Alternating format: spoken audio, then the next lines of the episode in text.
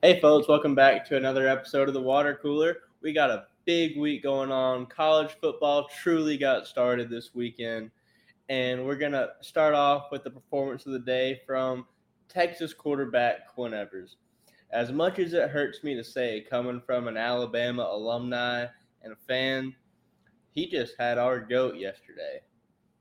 Now, Texas beat Alabama 34 to 24 and quite frankly, the game just got out of Alabama's hands early. Jalen Milroe threw two interceptions at crucial moments. But right now we're focusing on the performance of the day. Quinn Evers, he threw 349 yards, three touchdowns on 24 of 38 passing. Now, he came into Texas with big expectations. He got off to a rough start they actually showed during the game his year to year transformation, and he just looks like a totally different person. He came to play last night, and unfortunately for us Alabama fans out there, Alabama just wasn't ready for it. Unlike what you would expect from a Nick Saban led team, they were just inconsistent, too many penalties, not disciplined enough, which is the same thing we saw last year. Alabama versus Texas last year was an amazing game to watch. Probably one of the best college football games I got to experience during my time at Alabama.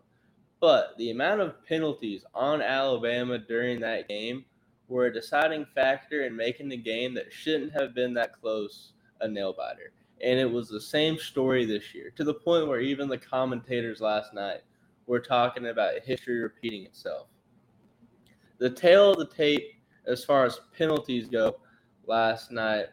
Alabama had 10 penalties and lost 90 yards because of it. And some of them were at very important parts of the game. Alabama lost a touchdown at one point because they had a flag thrown on the play. And just stupid mistakes ended up biting them in the tail. It's Nick Saban's first non conference loss since his first season at Alabama. So over 10 years, it's been, I think they said 50 plus games. It's his first home loss in over 20 games since LSU in 2019, which I was at that game. And it's just a tough way for Alabama to start off the season and a great way to set an example if you're Texas to show that not only do you mean business this year, but that you belong in the SEC. Now, a lot of people I noticed on social media after the whole Texas and Oklahoma to the SEC deal got announced, were talking about how Texas couldn't compete, how they weren't ready. Well, they were ready last night, and they took on one of the best teams the SEC has to offer. Now we'll see if they end up ever matching up with Georgia this year or in the near future, what that matchup looks like. But as far as the SEC and Texas goes, Texas will be able to duke it out with the best of them, especially with their young quarterback crew that they have. They're going to be tough. And Alabama, this isn't the way you want to start off your season. There's either two ways they can go from here. Either they're going to crumble and they're pretty much out of the playoffs mentally already, you only get one loss in college football, and they just kind of blew theirs out of the water the first major game of the season. And they've still got LSU, Ole Miss, Tennessee to go. It's not very promising. But maybe this serves as a big wake up call. And they can start to get their stuff together and really rally for the rest of the season. Because as far as big name opponents go, Alabama hasn't been doing good at all lately. In their last five major games, if you start with the Tennessee loss last year, they lost to Tennessee, they lost to LSU, they beat Texas A&M, they beat Auburn, and they lost to Texas. So they're lost three out of their last five major games. And it's just not a good look for the Tide if they don't win the Natty this year, it'll be the longest stretch Nick Saban's gone in his career with Alabama without winning a national championship. But hopefully, this will knock some sense into him. because otherwise it's going to be a long season. And Jalen Milroe last night is his first major test as the Alabama full time starting quarterback. He didn't really have a whole lot to show for it.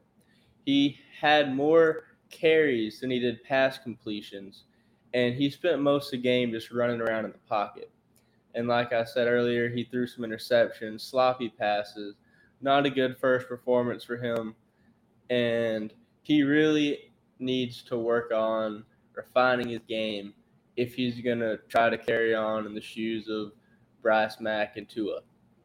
Because as it stands, it doesn't look like he's going to be the guy to lead Alabama to a national championship. Now, it's early. Like I said, he's got a lot of work to do. If he tries his dangest and he actually does put in the effort to work on his passing game and work on his snap decision making, then I think he could, if you add that to his running capabilities, he could be a total package. But as it stands, he's not, and he really needs to work on the passing game because if your quarterback's best asset is his legs, then unless he's Cam Newton or Lamar Jackson or 2004 Michael Vick, it's not going to be a good time for you as far as creating an offense. Now, one quarterback who doesn't have any problems whatsoever creating an offense is Shedeur Sanders as he led Colorado to beat Nebraska 36 to 14 on 393 passing yards and a 31 of 42 completions. And he's him and Prime have got Colorado primed and ready to go because they're ranked 18th now. Speaking of rankings, Alabama's fallen to 10th in the rankings. Texas is up to fourth. So that game was a major shakeup to the rankings. This is the te- highest Texas has been ranked in years. And Alabama, this is the lowest they've been in a while, too. So it definitely shook up the college football standings. Georgia cakewalk to victory. So did Michigan. The rest of the weekend was pretty much event, uneventful. But there's some big things coming Colorado's way. And if Deion Sanders can continue on this trajectory that the last two games have set him on, they could have a very successful season and put Colorado really on the map when it comes to football. Because his son, I know it's just based off of two games, but I think he might have the makings of a superstar. Just getting started, you upset the former runner ups, just last year's runner ups, and you beat Nebraska on a team that didn't have very high expectations and were the underdog dogs in both games. Like that, there's a lot to say for Shedeur Sanders being able to just come in and be a gunslinger and get it done. So more power to him. That's definitely something to watch out for. Now on to the NFL. Things did not get started the way Patrick Mahomes and the Kansas City Chiefs would have liked because they lost 21 to 20 in the first game of their what they had hoped to be a repeat season. And so far, it just doesn't seem like championship teams tend to do well when they open the season the next year. The championship hangover is real. It's a phenomenon that has been with most teams since the beginning of sports as we know it, and nobody can still seem to figure out how to beat it. But I mean, Kansas City, they've won Super Bowls before, so they should know what it takes. Not having Travis Kelce was a big hindrance to them. He's expected to be back against the Jaguars this upcoming weekend, so hopefully that can be a big boost in their favor.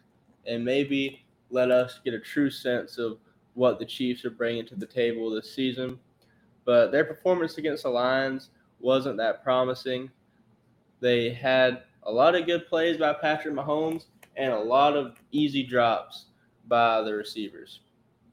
I think if those receivers would have showed up in the more crucial moments of the game, then it would have been a totally different story.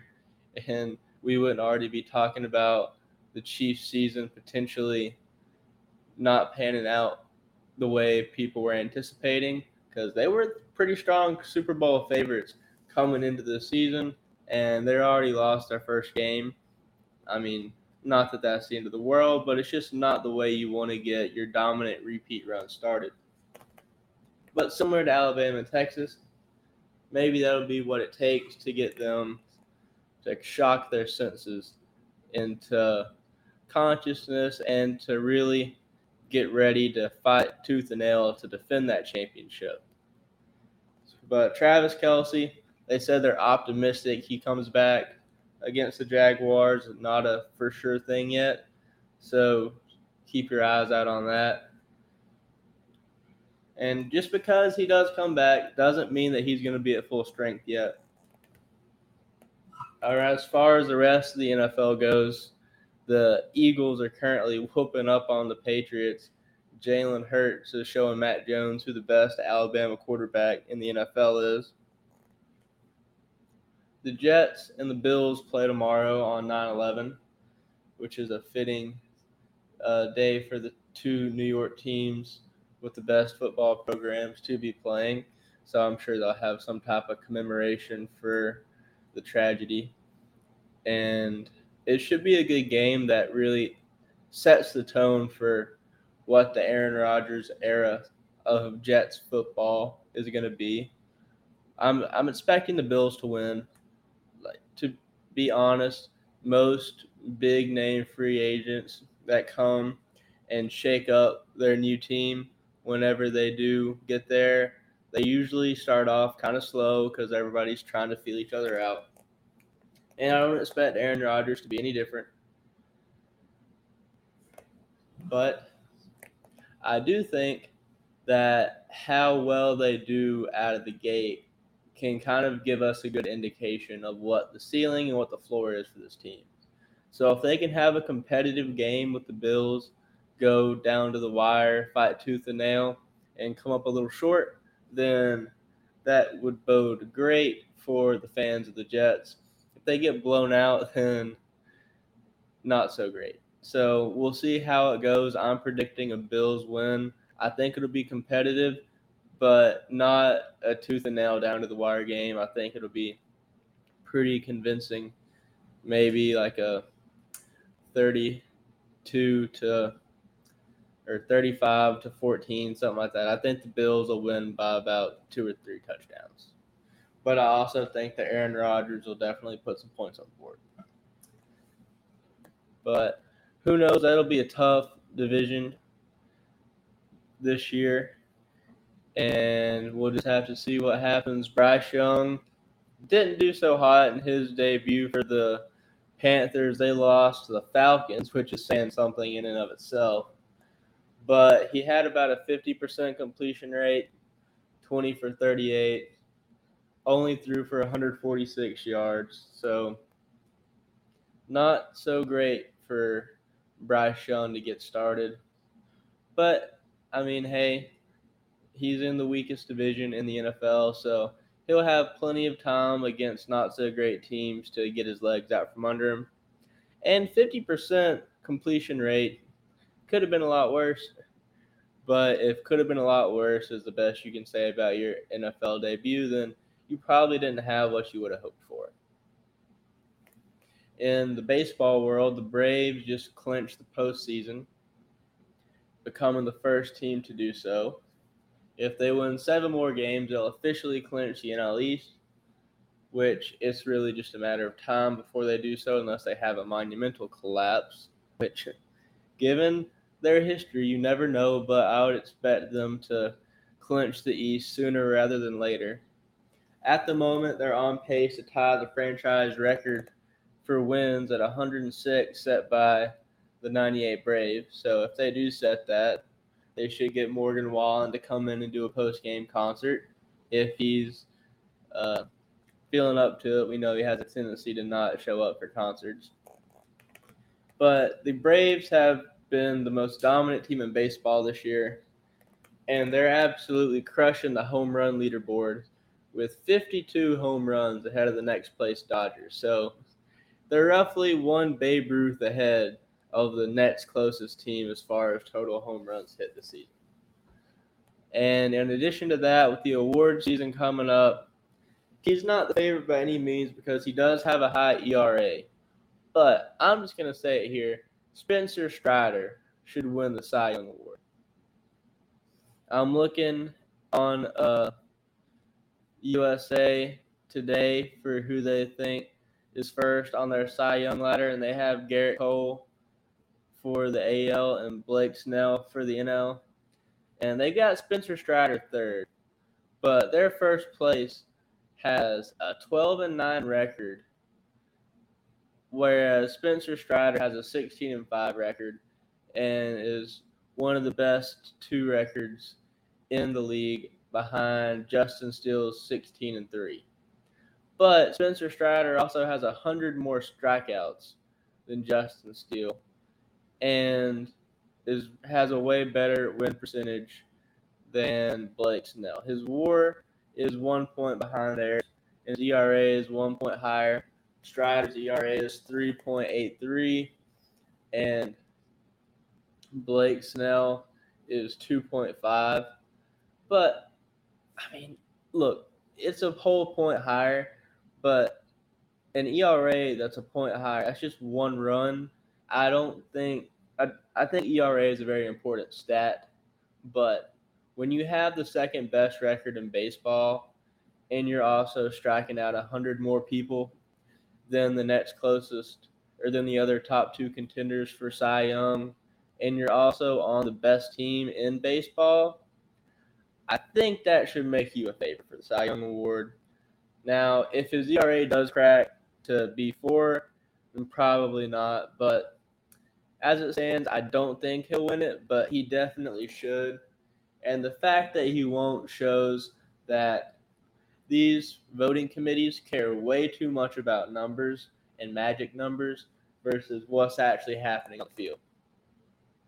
Because don't get me wrong, I know that team sports or team accomplishments shouldn't reflect overwhelmingly on individual accolades, which is what the Cy Young Award is. But how are you going to say that the best pitcher in baseball wasn't good enough to win 75% of his games?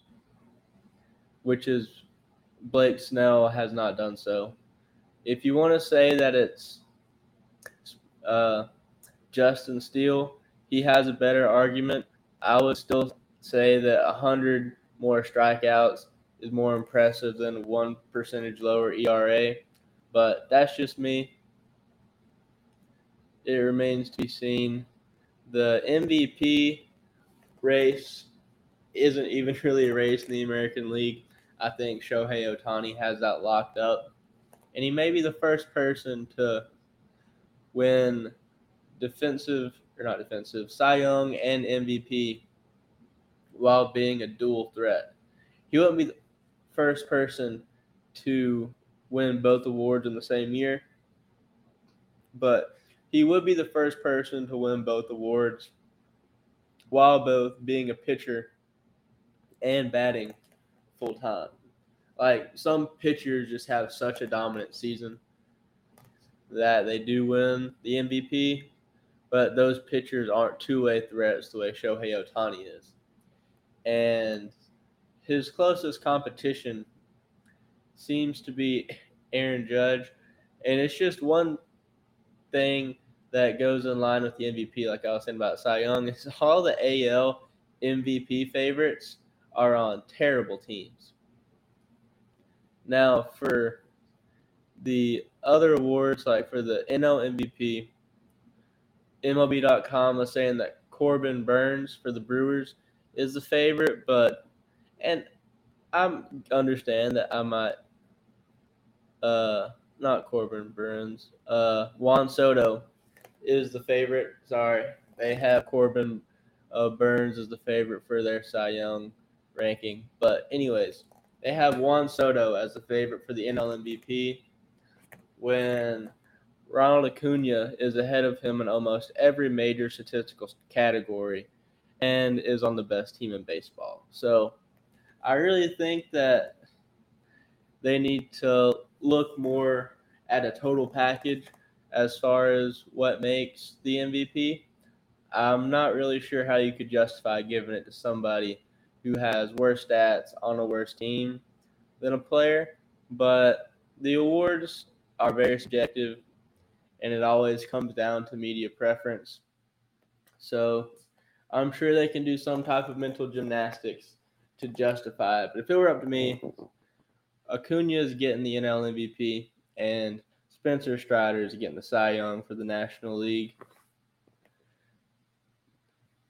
Now, in the fight world, Terence Crawford is pushing for a fight with Canelo Alvarez, but Canelo has some big business of his own that precedes that coming up in two weeks when he fights Jermell Charlo on September 30th. As it stands, there's a 53% probability rating from Vegas that Canelo wins by decision, and that's the outcome that I'm expecting as well. But Charlo's nothing to take lightly. He's got a 37 1 and 1 record versus Canelo's 59 2 and 2. And Canelo's been beat by worse fighters than Charlo. So it's definitely within the realm of possibility that he does lose and it not be considered an upset. But he is still the favorite. And I think after this fight, whoever the current Don King is of boxing needs to sit Canelo Alvarez and Terence Crawford down in a room and figure out who's gaining weight or who's losing weight to make this fight work. If it I think it would make more sense to be more competitive of a matchup if Canelo lost weight, but reports say that he's not interested in doing that and coming down. So, if that's true and Canelo's not losing weight, then I would do my best if I'm a promoter to convince Terence Crawford to gain weight. But if I'm Terence Crawford, I'm not doing that. So it looks like the fight may not happen just because of logistical issues and people's refusal to change weight classes, but it's a lot more advantageous for a fighter to lose weight. It's easier for them to lose weight and be competitive than it is to gain weight and go up a weight class to be competitive. Because it's easier when you're used to fighting with a certain amount of weight on you and you lose that weight you're a lot lighter. You're a lot more uh, fluid. It's makes your fight style different, but it kind of implements and improves upon your already given capabilities. Yes, you might lose some power, but what you lose in power, you gain in quickness. Versus if you're a small fighter and you gain weight, you're not really used to carrying it around, and it just makes you slower, and you haven't gotten used to having that amount of weight on you. You get tired, you get slow, your punches, like the power doesn't supplement the way the quickness does when you lose weight because you haven't had enough time at that weight to get accustomed to the power. And it would just make for a better fight if Canelo lost weight to fight Terence Crawford than if Terence Crawford gained weight. Because if Crawford's gaining weight, then he's going to get whooped. But I think Canelo losing weight to fight Terence Crawford would be really compelling. It'd be the biggest fight boxing could put on right now, unless they decided to dust off the Anthony Joshua, Tyson Fury, and Wembley idea, which it doesn't look like they're going to. So, Charlo versus Canelo could be a good indicator of what's next for Canelo after the fight if he if he does win it is funny when we talk about sports like boxing how we can just chalk it up to yeah obviously Canelo's going to get to this and then we'll see what's next on his radar but hopefully somebody can talk some sense into him and it's Terence Crawford now Terence Crawford may have another bout with Errol Spence on his radar because per the latest reports Errol Spence is not interested in waiving his rematch clause and it draws closer and closer to time where he has to cash it in or waive it. So I'm guessing he's gonna waive it, or he's gonna cash it in, and try to hit the training camp again to run it back. But if I'm Terence Crawford, you still have to train, take it seriously, because you don't want to get upset by underestimating somebody you've already beat. But it's not really anything new for him. He's just kind of tr- treading the water until he would be getting through with the rematch. And I don't think it'll change anything. I can understand from a financial perspective why Errol Spence would want to fight Terence Crawford again, just because he'll make an insane amount of money. Mean, some people may not watch the rematch just because Terence Crawford beat Spence so convincingly last time, but it'll still make a lot more than he would if he waived his rematch clause and fought some nobody just to get the momentum back. But in the long run, I think it would be better for Spence if he did just kind of start back over at the bottom and work his way back up. Because the fight game has a very short memory. And if you get convincingly beat twice in a row by the person who is widely considered to be the best in your weight class, then for all intents and purposes, your career as a serious top contender is done because you've basically proven that you're not the best. So why should people invest the time in you and pay attention to your fights when they know that you're never going to break through the glass ceiling? And that's pretty much what would happen if he had two pretty convincing losses back to back. I mean, just ask Deontay Wilder. They were talking about Deontay Wilder like he was a killer three years ago. Now I haven't heard a peep out of him since he lost to Tyson Fury.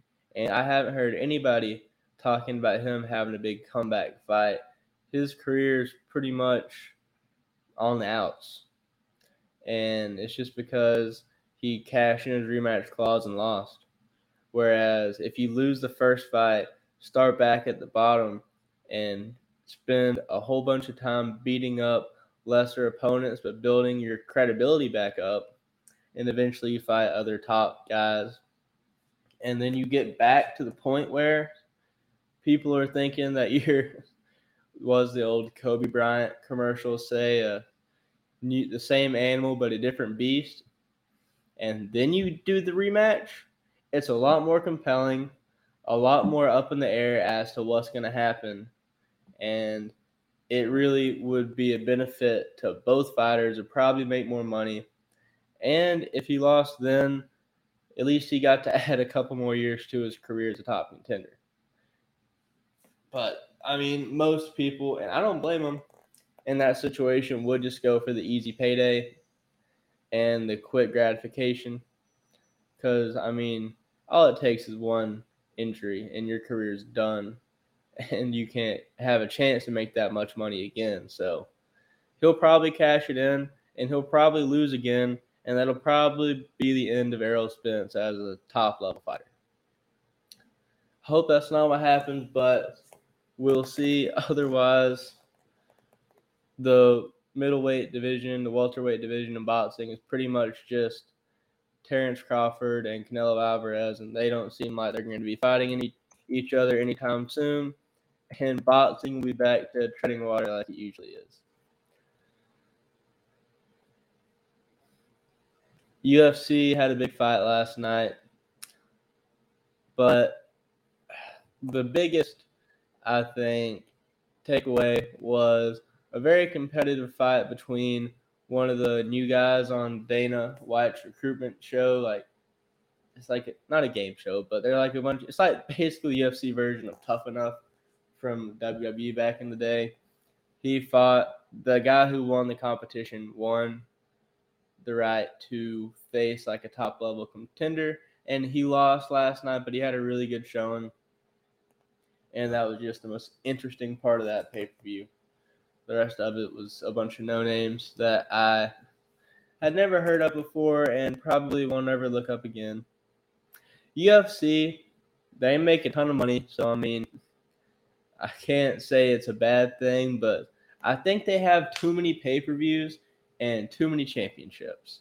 A lot of these weight classes in UFC and boxing, I think if they merged them instead of having like a super welterweight, a middle welterweight, a light welt. Like every weight class pretty much has three tiers.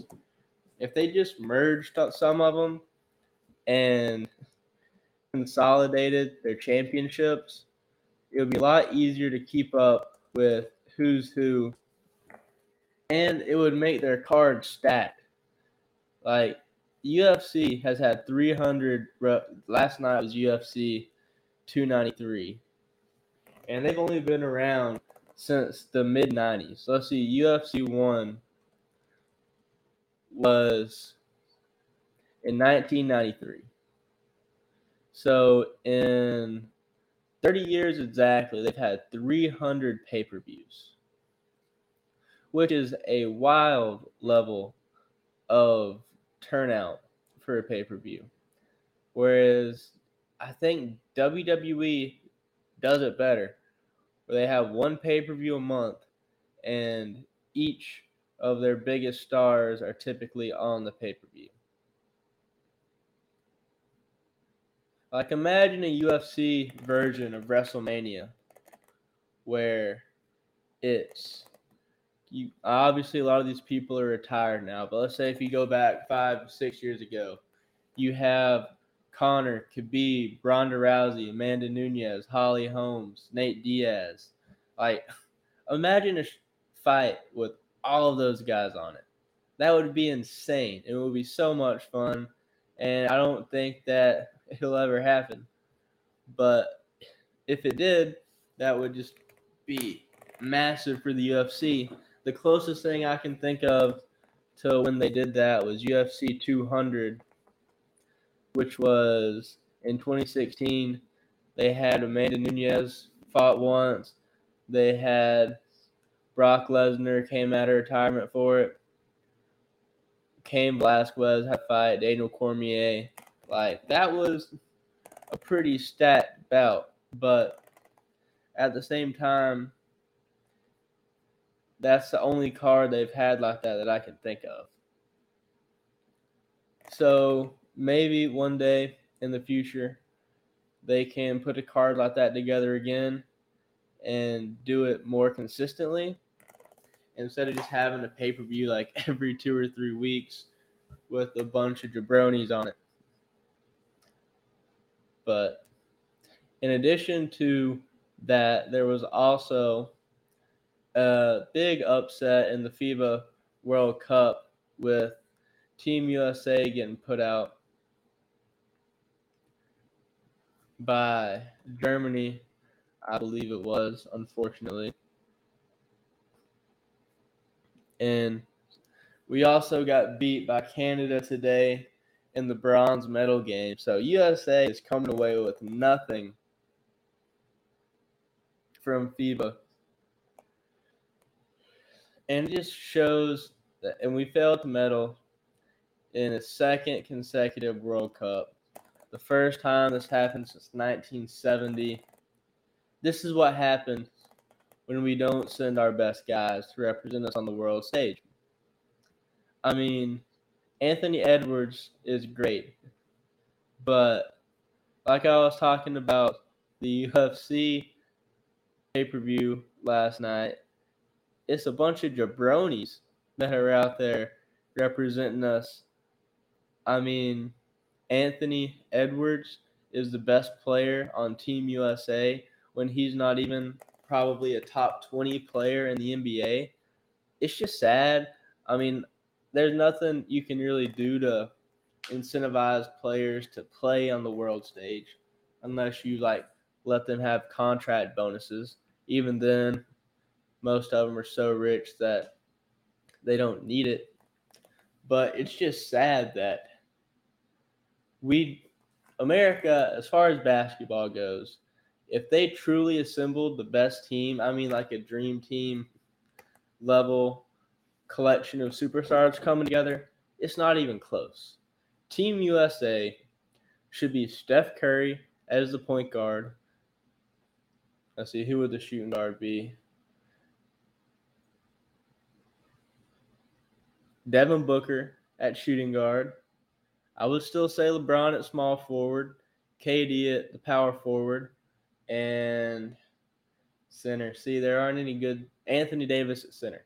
Sure, that's a starting five that would be great for Team USA. Obviously, none of those players would ever do it, but if you put them out there instead of Anthony Edwards and Josh Hart, could you imagine the slaughter that would commence?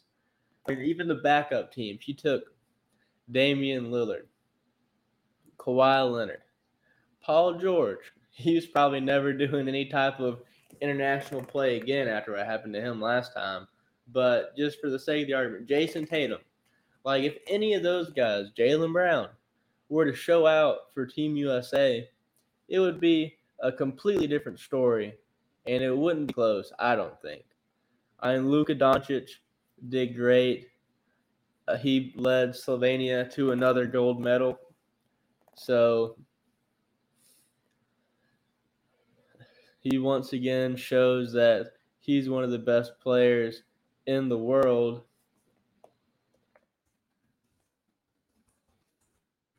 But it also shows how international the game of basketball has gotten and how if you put the world on one side and America on the other, and you had to build together a team, then I'm not sure who would win. Let's see.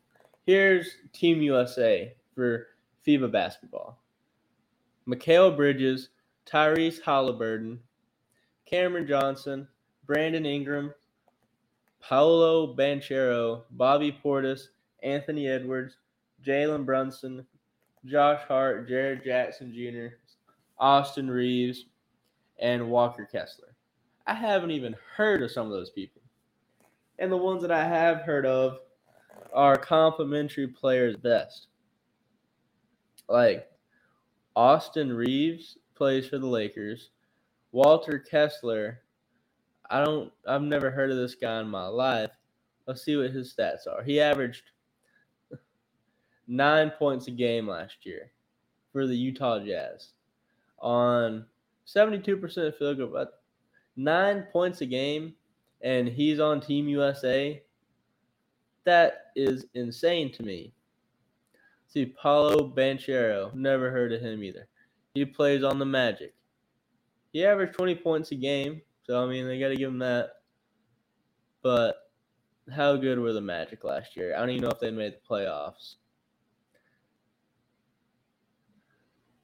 but it's just not good for USA's international reputation when we do send a bunch of young guns. Let's see. The average age, there isn't a single player over the age of 28 on the team. The oldest players are Josh Hart and Bobby Portis and the youngest is Walker Kessler. So, I mean, it's the younger players that have the stamina and still have the health to play year round and are trying to make a name for themselves. But I think the best men's basketball teams have been when it's a combination of young guns with the athletic ability to still play a full summer season after a full NBA season, and veterans who can help these guys level the storm when they are in a close game, like we lost in overtime today against Canada. So, I mean, I get that the superstars won't play, but even if you got older players like Rondo or like a Derrick Rose, and the last thing Derrick Rose needs is more opportunity to hurt himself. But like just players with veteran ability and talent, like uh, Dwight Howard. Like, what's Dwight Howard doing this summer? I don't even know if he's still in the NBA. Let's see, Dwight Howard. Yeah, he's playing in China right now they could have gotten him to come out and play. And he probably would have been better for Team USA to have on their team than Bobby Portis. It also shows you how uh, unfortunate it is when there's only two centers on the international team when back in the day, the center position was one of the like cornerstones. I think the dream team had like four or five power forward slash center players. Like you mean to tell me Dwight Howard would have been better to have than Walker Kessler? Like he might be old and basically washed in NBA terms. He's 37, but he'd get you more than nine points a game. And especially if he actually played out in Team USA and was going hard in the paint. Like, yeah, his last season the Lakers, he only had six points a game. But still, that's because he wasn't as important in the rotation. I just think that older veteran players would make, and a mix of young players too. Like, you had a power forward core of Anthony Edwards, and I'm trying to think of like an older power forward that is good enough to be on the team, but not like so good that he's not going to play. Can't think of any at the moment, but you know what I mean. A balance of players. Then it would make for a lot better showings on the world stage. WWE news: Jimmy Uso had an altercation with John Cena on SmackDown last week.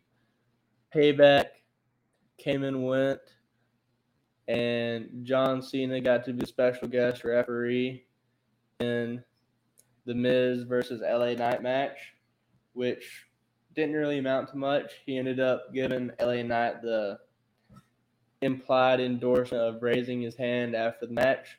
But John Cena had a big win at their WWE show in India in a tag team match with Seth Rollins yesterday. So what happens with him remains to be seen. Like I said last week, I'm hoping for Cody Rhodes, but who knows where it'll shape up.